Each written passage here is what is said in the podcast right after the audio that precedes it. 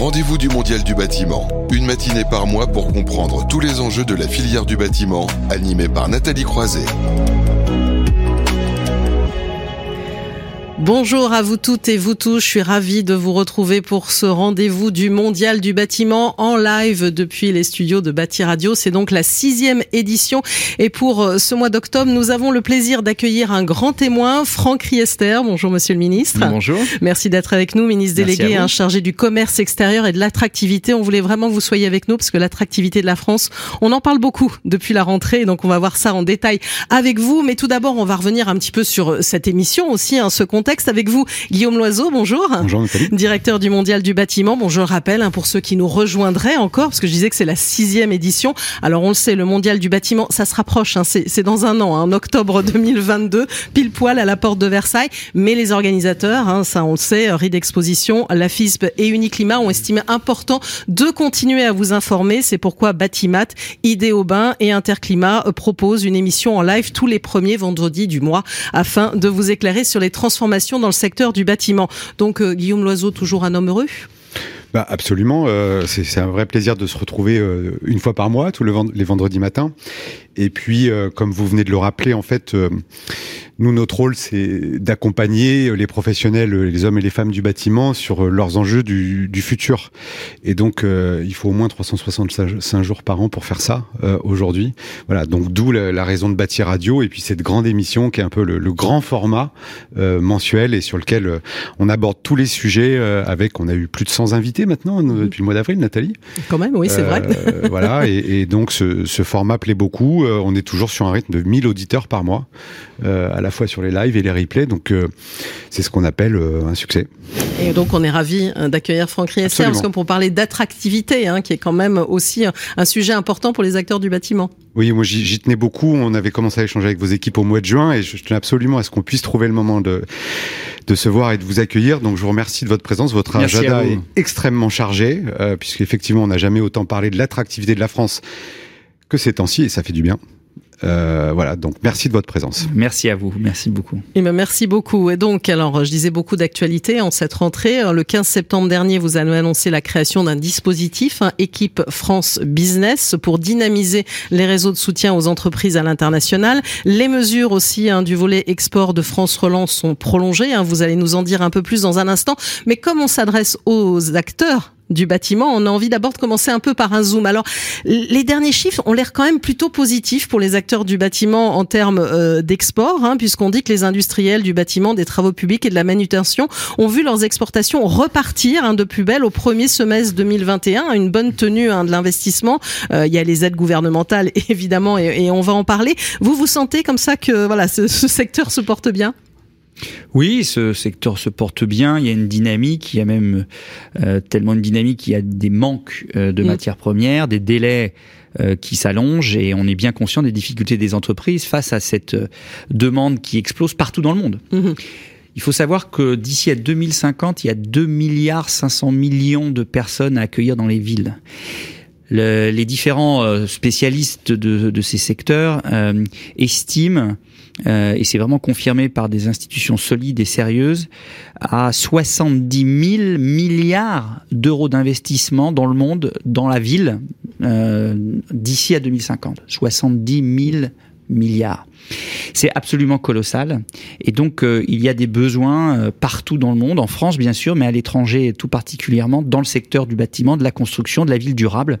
Et nos entreprises ont un savoir-faire, euh, une un temps d'avance dans bien des domaines d'ailleurs en termes d'innovation, de, de, de, construction prenant en compte la lutte contre le réchauffement climatique, le développement durable que n'ont pas d'autres pays. Et donc nous avons des atouts considérables pour saisir les opportunités de marché qui sont partout dans le monde. Et c'est vrai que ça fait plaisir de voir qu'au premier semestre 2021, les choses vont dans le bon sens, sont orientées dans le bon sens, avec plus d'un milliard d'euros d'exportation avec même une, un accroissement de l'excédent euh, commercial, ce qui est toujours euh, quelque chose qui euh, sonne très positivement aux oreilles du ministre de, du Commerce extérieur, surtout quand globalement on a plutôt des déficits du commerce extérieur. Il faut rappeler que le dernier excédent commercial français remonte à 18 ans, hein, donc on a quand même beaucoup, oui, beaucoup encore. On a de la marge encore. oui, et puis surtout qu'on a été particulièrement touché nous du fait bah, de la crise dans le secteur de l'aéronautique, qui mm. est un grand secteur à l'exportation et qui n'a toujours toujours pas récupéré les, chiffres d'avant-crise.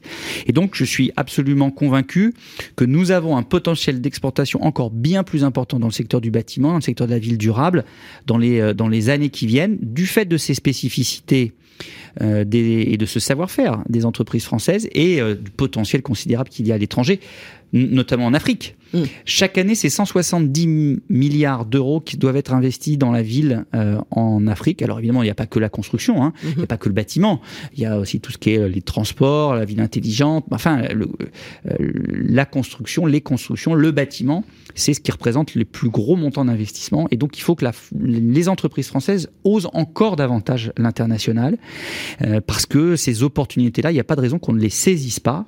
Euh, nous avons des atouts à faire valoir. Mm-hmm. Il n'y a pas que le prix dans la construction. Et c'est beaucoup le message que je fais passer euh, à mes homologues partout mmh. dans le monde quand je me déplace.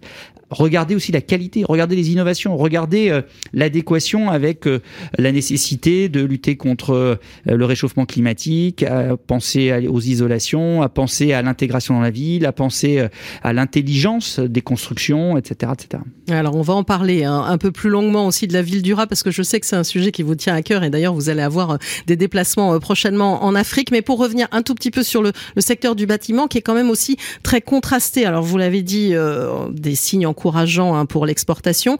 On doit aussi parfois encore importer. Et paradoxalement, on a des leaders hein, euh, dans, certains secteurs et dans d'autres il n'y a plus personne. Vous qui aimez la réindustrialisation et qui, qui en parlez hein, de ces enjeux, si je puis dire. Euh, voilà, par exemple, il y a, y, a, y a, des les tunneliers, on a des difficultés à en trouver. Il y a certains secteurs où vraiment on manque les foreuses, les fraises. Il n'y en a plus en France. Oui, alors c'est tout le travail que fait Bruno Le Maire et ses équipes, avec Agnès Pannier-Runacher notamment, pour identifier euh, filière euh, par filière euh, quels sont les accompagnements spécifiques que nous devons faire pour réindustrialiser le pays, relocaliser un certain nombre de chaînes de valeur et des chaînes d'approvisionnement pour que les chaînes de valeur et les chaînes d'approvisionnement soient plus résilientes et plus localisées en France en France ou colocalisé dans un certain nombre de pays avec lesquels on peut travailler avec une meilleure sécurité d'approvisionnement.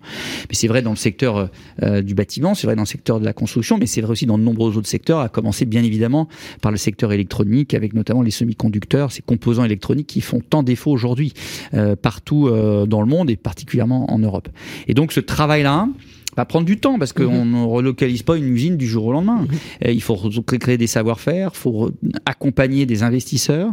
Et c'est vrai que tout le travail que nous faisons d'attractivité, tout le travail d'amélioration de, la compétitivité du pays pour que le pays soit plus attractif aux investissements industriels est essentiel et commence à payer? Mhm. Je ne sais pas si vous avez entendu cette information, mais c'est la deuxième année de suite que la France est le pays le plus attractif d'Europe en termes d'investissement étranger sur son sol. C'est-à-dire que les investisseurs du monde entier, y compris dans l'industrie, hein, euh, et même peut-être, je dirais, spécifiquement dans l'industrie, quand ils ont à réfléchir à un investissement en Europe, ils choisissent d'abord et avant tout la France par rapport aux autres, par rapport à l'Allemagne, par rapport euh, même à la Grande-Bretagne quand elle était dans l'Union européenne.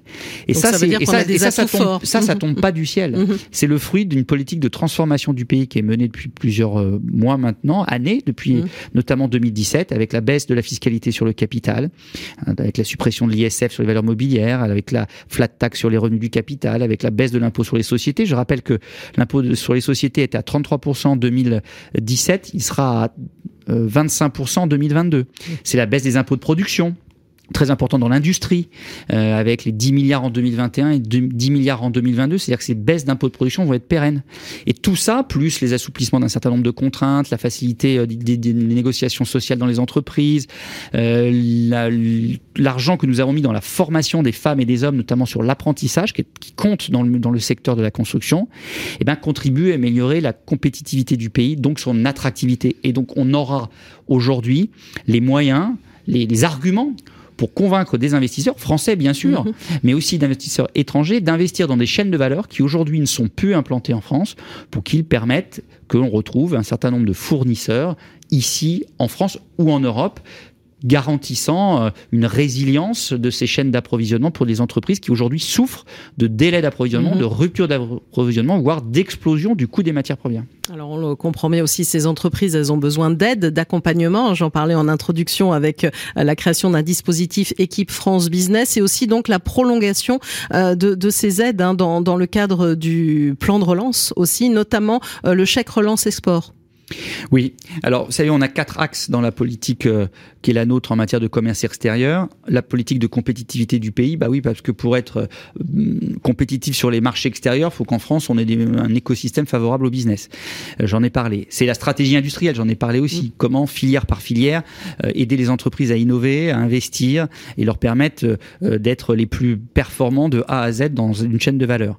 C'est la politique commerciale européenne. On voit bien que depuis des années, la politique commerciale européenne était trop naïve on a, euh, par exemple, dans les marchés publics qui touchent beaucoup le secteur de la construction, euh, on a euh, des entreprises étrangères qui répondent à nos marchés publics, qui gagnent parfois des marchés publics, alors que dans leur propre pays, les marchés publics ne sont pas ouverts à nos entreprises. C'est absolument inacceptable. Et eh bien là, je porte, moi, avec mes avec le président de la République, bien évidemment, à la demande du président de la République, un instrument qui va permettre, c'est-à-dire un outil juridique qui va permettre de doter l'Europe, et on espère que cet outil sera mis en, enfin, entrera en vigueur au premier semestre 2022, donc pendant la présidence française du Conseil de l'Union européenne, mhm. qui permettra de bloquer euh, des entreprises venant de pays qui n'ouvrent pas les marchés publics à nos entreprises européennes. Alors il y aura deux conséquences. Soit bah, ça limitera la concurrence déloyale pour nos entreprises qui répondent à des marchés publics en France ou en Europe, mais aussi ça permettra à nos entreprises d'aller répondre à des marchés publics à l'étranger si, les, si ces pays-là estiment qu'ils ont plutôt intérêt à maintenir l'accès à nos euh, marchés publics en ouvrant leur propre marché public à nos entreprises. C'est absolument clé, c'est la réciprocité, c'est, je dirais même incroyable que ça n'ait pas été mis encore en œuvre. Mm-hmm. Enfin bon, voilà, nous on agit Et on agit avec un dispositif qui devrait entrer en vigueur encore une fois au premier semestre de l'année prochaine. C'est demain. Et euh, cette politique commerciale, c'est un élément absolument essentiel pour renforcer notre capacité à ouvrir des marchés à l'international ou à protéger mieux nos entreprises. Et puis dernier levier, vous en parliez, c'est l'accompagnement des entreprises à l'international. C'est leur donner les moyens que euh, la, la, prospection à l'étranger, la conquête de marchés étrangers coûte moins cher, soit mhm. moins risqué, soit moins coûteux.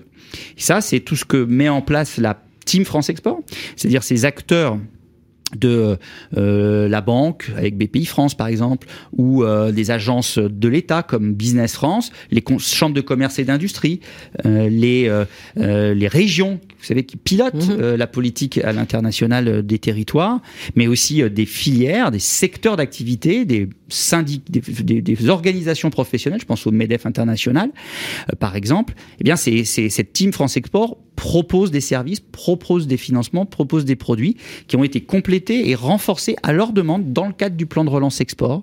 Pas moins de 250 millions d'euros ont été mobilisés avec des outils très opérationnels comme vous évoquiez, le chèque relance export. Vous voulez aller euh, euh répondre, aller sur un marché euh, soit d'une manière digitale, soit d'une manière euh, physique, une foire ou marché euh, dans un pays pour euh, rencontrer des clients, répondre à des, à des besoins spécifiques sur le marché, eh ben, on va vous mettre un chèque relance export qui va faire baisser de 2000, 3000, 5000 euros votre coût à l'international. Et j'imagine vous ciblez beaucoup les TPE, PME qui sont, sont des marchés qui sont pas simples pour ces entreprises. Pour les PME mmh. mmh. et TPE, voire les ETI, mmh. euh, qui ont besoin d'être aidés dans leur démarche à l'international.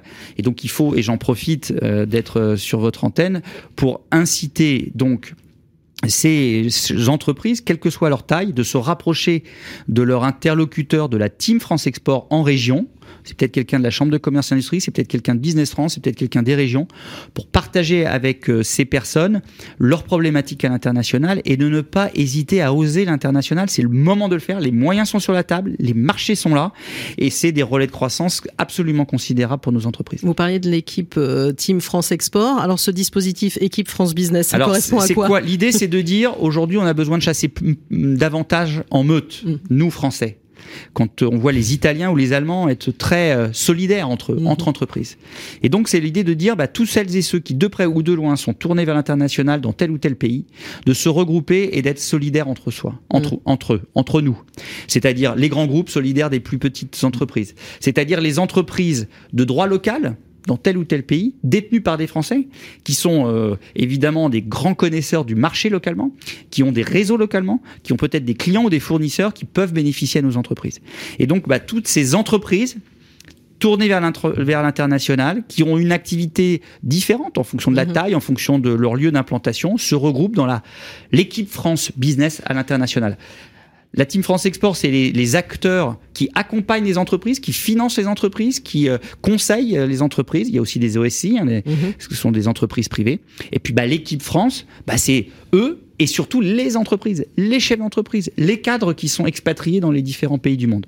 Ça représente une force considérable qui doit jouer plus collectif au service de nos ambitions communes à l'international. Alors il y a un autre axe aussi qui est important, c'est l'accompagnement aussi des jeunes issus des quartiers hein, prioritaires euh, de la ville. Là aussi, euh, la poursuite hein, de ce du montant et du chèque relance volontariat international en, entreprise, un VIE. Oui, alors c'est un programme typiquement français euh, qui permet d'envoyer un jeune pendant deux ans au service d'une entreprise qui a une ambition à l'international. Euh, et j'en profite pour dire que c'est là aussi un outil formidable. C'est une opportunité pour des jeunes. On voit que c'est pas toujours évident en ce moment pour les jeunes de rentrer sur le marché du travail, bah, de leur donner la possibilité euh, d'aller vivre une expérience à l'international grâce à un dispositif qui est plus facile pour les entreprises et grâce à ce chèque VIE qui coûte moins cher aux entreprises, euh, bah, c'est un super, euh, une super opportunité pour l'entreprise et pour le jeune. Et en plus, on double le chèque VIE, effectivement, pour des jeunes, soit qui ont des formations courtes, mmh, mmh. et on sait que c'est souvent utile pour le secteur de la construction, donc des techniciens, euh, soit pour des jeunes qui sont issus des quartiers prioritaires de la politique de la ville. Par exemple, il y a un VIE dit filière, mmh. ville durable, à Abidjan, euh, qui a été recruté. Il y a 5 VIE pour l'instant dans le secteur euh, de la construction. Il faut qu'il y en ait davantage. Saisissez-vous là aussi de cette opportunité d'avoir des ressources qualifiées, dynamiques et euh, dont le recours est facilité et le coût réduit grâce à, ce dispositif. Je parle d'Abidjan parce qu'à Abidjan, on a créé un club ville durable mmh. qui est, a été initié par notamment la task force ville durable du MEDEF mmh. et à sa tête le très connu Gérard Wolf qui fait un travail remarquable et qui euh, à, structurer là-bas euh, des entreprises mhm. qui sont implantées en, euh, en Côte d'Ivoire, mais aussi des entreprises françaises qui ont régulièrement des marchés en Côte d'Ivoire et qui sont des interlocuteurs privilégiés, soit de partenaires clients euh, ivoiriens, soit des pouvoirs publics. Et que ça permet de créer un lien de confiance, ça permet d'avoir une offre très complète de la petite entreprise à la, au grand groupe et dans différents aspects de ce qu'est l'offre ville durable française. Et encore une fois, ça marche. Et donc nous sommes, là je viens de rentrer de Turquie, où je viens aussi de lancer un club ville durable là-bas euh, à Istanbul, où il y a un potentiel considérable aussi en matière de construction. On est souvent dans les, sur les marchés internationaux en concurrence avec euh, les entreprises turques, mais chez eux, on peut aussi aller chercher des marchés, peut-être pas exactement sur les mêmes positions, mhm. mais en apportant nos savoir-faire, notre innovation et la qualité des femmes et des hommes qui constituent l'équipe euh, construction, l'équipe euh, bâtiment euh, française qui est de grande qualité encore une fois. Donc j'imagine vous emmenez aussi des, acteurs du, bâtiment aussi dans votre tournée prochaine aussi en, Afrique. Là on revient sur le sujet aussi de la ville durable qui vous tient à cœur. Oui oui mmh. tout à fait. En Afrique, en Amérique latine, mmh. en Afrique très court terme, je vais en Afrique de l'Est, je fais Tanzanie, Rwanda, Ouganda et euh, Kenya. Et là, on effectivement, on est en train d'organiser avec le MEDEF international une délégation d'entreprises euh, du secteur de la ville durable, euh, du transport ferroviaire, mais aussi de la construction il faut se projeter, c'est le moment. On se projette bien sûr dans l'Afrique francophone, mais aussi maintenant de plus en plus dans l'Afrique anglophone, parce que la France est attendue aussi dans ces pays-là. Le président de la République a une volonté de renouveler la relation spécifique avec le continent africain dans une relation gagnante-gagnante. Et il n'y a pas de raison que nous, Français, on ait peur d'une certaine façon, qu'on soit timide dans l'Afrique anglophone, alors que beaucoup de ces pays-là nous attendent. Alors c'est quoi nos atouts? Vous avez commencé à en parler. Nos atouts pour la ville durable, les atouts de la France. Je pense que c'est euh, une d'abord une vision un peu holistique des choses, ou globale, de A à Z dans, le dans, dans, dans la construction de la ville. D'abord penser la ville, euh, l'imaginer avec toutes les évolutions euh, sociales, sociétales qui sont opérantes en ce moment partout dans le monde et dans toutes les sociétés du monde. les questions de développement durable, les questions de mobilité douce, les questions de prise en compte de, des biens communs de l'humanité, la biodiversité, la forêt, euh, la lutte contre le réchauffement climatique, euh, la qualité de vie, le respect euh, dû aux, différentes générations. cette approche très française d'une ville euh, où, euh, où il y a du respect, où il y a de la cohésion sociale, euh, où il y a plutôt un apaisement plutôt que des tensions nouvelles. Ça, c'est une approche que nous avons dans les villes, dans les villes françaises, dans les métropoles françaises, et qui finissent par permettre d'acquérir un regard spécifique sur l'organisation de la ville. Et ça se traduit aussi dans les innovations de nos entreprises, qui aujourd'hui, notamment dans la ville intelligence, dans les mobilités douce, dans les transports ferroviaires, dans la construction. Mhm. Des constructions en utilisant des matériaux euh, durables, avec des matériaux euh, qui euh, sont plus respectueux de l'environnement, tout en étant toujours très performants dans les matériaux, dans les matériaux classiques, mhm. à commencer par le ciment ou l'acier de la construction.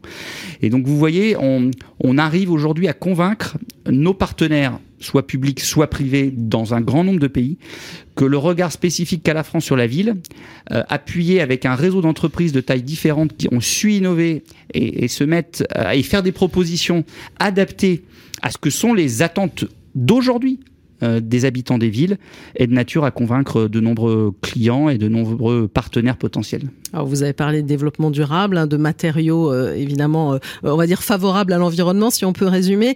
aussi dans ces enjeux finalement commerciaux, hein, d'exportation, d'importation, il y a la question du carbone, hein, puisque tout à l'heure vous parliez aussi de décarbonation et les, les enjeux de la France avec cette stratégie nationale bas carbone à l'horizon 2050. J'aimerais bien qu'on échange un petit peu ensemble sur la création hein, qui est annoncée enfin en tout cas discuter déjà à l'échelle européenne, d'un mécanisme d'ajustement carbone aux frontières. Pour pas parler de taxe je sais que c'est un mot qui, qui fâche un petit peu. Le principe, c'est imposer un prix du carbone sur certains produits importés fabriqués par des entreprises hors d'Europe, hein, dans des pays où les normes sont pas évidemment les mêmes qu'en Europe, hein, parce qu'on sait qu'on est très exigeant en, Europe en la matière. Le, les secteurs alors du ciment, de l'acier, du fer, de l'aluminium euh, pourraient pourraient être concernés.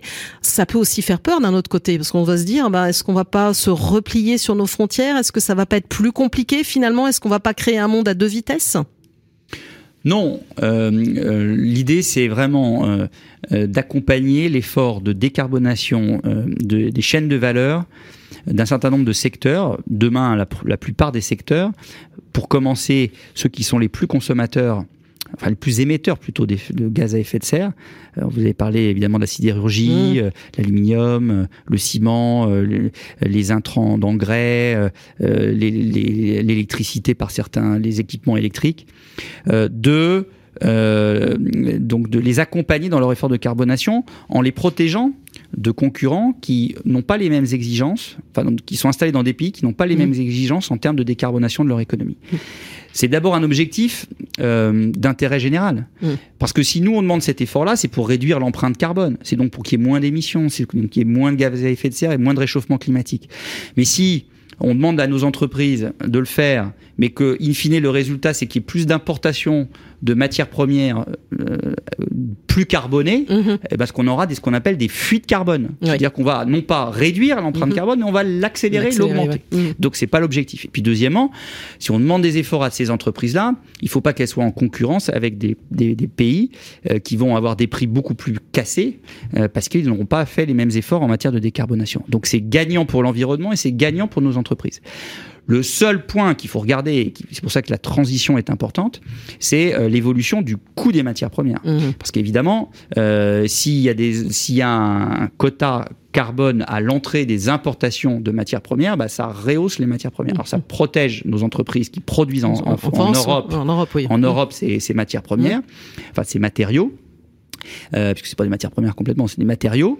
Euh, ça évite les fuites carbone, mais il faut trouver le, la bonne transition pour que, in fine, les entreprises qui utilisent ces matériaux puissent retrouver dans le prix final la marge qu'ils qu'ils perdront ou qu'ils perdraient euh, à l'achat de ces matériaux. Et c'est tout ça qu'il faut regarder. Oui, parce que là, ce mécanisme, il est en discussion, là, de toute façon. Hein. Et c'est en discussion, et c'est après l'accompagnement des filières, mmh. filière par filière, pour bien euh, que les chaînes de valeur euh, soient bien respectées et que les, les chaînes de création de valeur ajoutée soient bien respectées. Et alors, puisqu'on parle finalement quelque part de verdissement, hein, si on veut le dire entre guillemets, vous, vous souhaitez vraiment que soit intensifié aussi hein, le verdissement des projets à l'export oui, bah, on, pense que c'est en étant euh, innovant, c'est en étant encore une fois accompagné les tendances lourdes de la société euh, qu'on sera plus performant nous Français.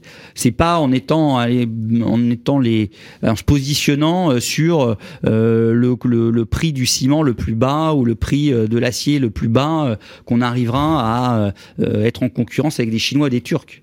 Il faut qu'on apporte de l'innovation, il faut qu'on apporte de la valeur ajoutée, il faut qu'on apporte de l'intelligence, il faut qu'on apporte des savoir-faire, il faut qu'on apporte euh, des produits et des innovations euh, qui permettent à nos clients de se dire ah avec les offres françaises, on a un temps d'avance. On est, euh, on est en avance de beaucoup d'autres pays. Et donc là, on a des arguments très forts. Et c'est encore une fois ce regard spécifique que nous avons sur la ville durable qui nous permet d'entraîner des innovations pour nos entreprises qui ensuite peuvent les revendre de la meilleure façon possible à l'étranger. Et il y a une attente de France. Mmh. Je le dis dans tous les secteurs et dans le secteur de la ville durable en particulier. Les, les pouvoirs publics dans de grand nombre de pays savent qu'en France, il y a des savoir-faire dans les entreprises françaises qui sont supérieurs à bien des concurrents. À nous de le faire davantage savoir et d'être présent partout.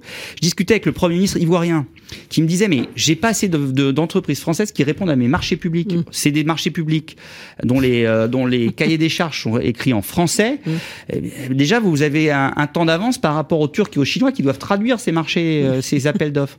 Et on est on aime la France, on parle français, on a envie que vous soyez plus présents. Venez en Côte d'Ivoire. Et c'est vrai en Côte d'Ivoire comme c'est vrai dans beaucoup de pays du monde. Alors, Guillaume Loison, un commentaire ben Je n'arrête pas d'opiner du chef. le ministre, parce que euh, vous avez raison surtout sur cette vision, et je, me permets de dire ça. Euh, euh, pas par hasard, parce que moi aussi j'ai beaucoup tourné en Afrique subsaharienne francophone. J'ai développé pas mal de choses, notamment avec l'équipe de, de, Gérard Wolf, aussi en Égypte, etc. Ce que vous venez de dire sur le ministre, le premier ministre ivoirien, je l'ai entendu partout. J'ai vu moins d'entreprises françaises. Et, en plus, déjà, il y a quelque chose de très simple, c'est qu'on est bienvenu. Leurs ingénieurs ont été formés dans nos grandes écoles à mhm. Paris. Euh, et tout est comme ça. Euh, donc il y a tout à faire. Je pense que ce qu'il faut expliquer aux acteurs, c'est que c'est une question de ce que j'appellerais de principe de cohérence. C'est-à-dire mhm. que toute la chaîne financière mondiale, donc tous les acteurs de l'immobilier, publics comme privés, sont en train de prendre conscience de la nouvelle valeur verte de leurs actifs et à quel point la valeur grise euh, est, en train de se déprécier à vitesse grand V. Donc on peut pas, dans un, d'un côté, pour des questions économiques, qui sont tout à fait euh, louables, vouloir la nouvelle économie plus verte pour le fruit des actifs immobiliers et en même temps ne pas être aligné sur tous les composants qui font ce bâtiment plus vert, donc avec une valeur qui s'apprécie plutôt qu'elle se déprécie, et ne pas aligner jusqu'aux composants en acier du fournisseur d'acier. C'est un principe de cohérence. Euh, on peut pas avoir l'aval qui est euh, formidable sur les sujets euh, d'actualité, mais ne pas se préoccuper de tout ce qui constitue cet ensemble qu'on appelle à la fin un bâtiment, un quartier ou une ville. Et c'est ça qu'il faut expliquer euh, aux, acteurs. Euh, il faut rappeler, parce qu'on le dit pas assez, euh, je sais que vous le, dites à chaque fois que l'occasion se présente, la France, c'est le deuxième plus grand marché en Europe du bâtiment et de la construction et de la ville, après l'Allemagne. En volume, mais c'est aussi, quand vous discutez avec les industriels européens ou de l'autre bout du monde, un marché extrêmement relutif pour eux, puisque les prix des matériaux et d'un certain nombre de constituants des bâtiments sont plutôt de bonne tenue. Donc c'est un marché hyper attractif pour eux. Euh, donc voilà, donc si s'ils veulent euh, euh, capter cette part de marché, etc., il faut en accepter un certain nombre de, je ne vais pas parler que de règles, mais de principes. voilà, et se mettre en cohérence avec des sujets. Et enfin, la meilleure façon de décarboner nos exportations, c'est de produire localement. Donc, c'est de monter nos usines dans tous ces pays, partout où il y a des opportunités. Alors, effectivement, on a un terreau hyper favorable. Franchement, on est attendu avec des vrais atouts. C'est pas que de la bienveillance vis-à-vis de, nos amis euh, sur la, partie francophone de l'Afrique. Euh, je peux vous dire qu'il y en a qui dorment pas euh, au Maghreb jusqu'en Afrique francophone dans d'autres pays, et je les citerai pas parce qu'on les connaît. Et puis il y a effectivement les pays anglophones. les plus gros marchés en volume, ils sont anglophones en Afrique, sur le continent africain. Le Kenya, le Nigeria, l'Égypte, ça fait le marché égyptien, c'est la taille du marché européen. Et c'est pas très loin l'Égypte. Hein. Donc il y a un boulevard de choses à faire. Et c'est très bien que vous, par votre action, vous vous organisiez, que vous structuriez. Vous avez parlé de meute, moi j'emploierais en complément le mot d'attelage. Ce que mhm. fait Gérard, c'est en quelque sorte ça euh, depuis pas mal d'années, euh, et, et, je pense qu'il faut il faut l'encourager, le, le, démultiplier. On a bien des agences françaises du développement ou d'autres agences françaises sur plein de sujets. Faisons des agences françaises de la ville durable permanentes parce qu'il faut y être tout le temps. Ouais. Alors une conclusion, Franck voilà. Non, mais c'est euh, voilà, c'est un bel attelage finalement entre nous deux.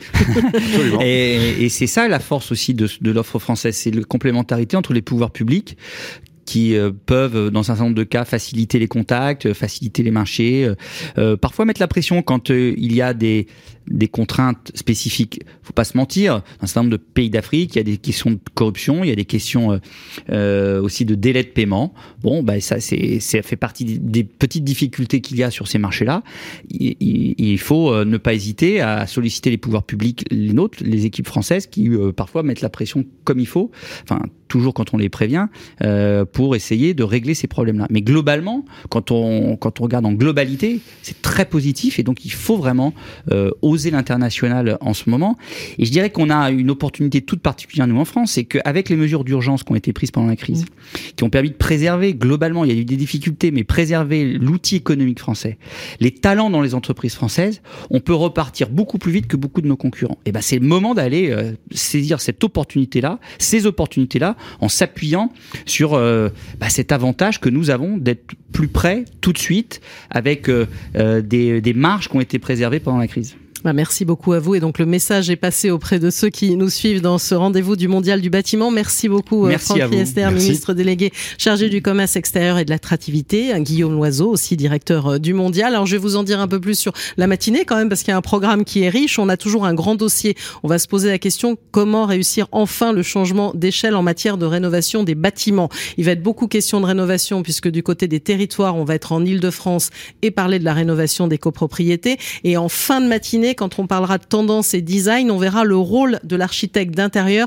dans ces enjeux de rénovation énergétique et écologique. Mais ça ne sera pas le même sujet. On va décrypter, comme à chaque fois, la RE 2020 et le sujet des fameuses FDES PEP et le bon usage à en faire dans le calcul de l'empreinte carbone environnementale du bâtiment. Gros plan sur les métiers avec la filière des pompes à chaleur qui a besoin de recruter. Donc là encore, on va passer euh, un message et puis on va parler aussi du BIM en particulier. Hein, quels sont les atouts et comment développer. Mais on va commencer tout de suite par la séquence France Relance. Les rendez-vous du Mondial du bâtiment. Le grand témoin, un entretien à retrouver et à réécouter sur le site de Bâti Radio.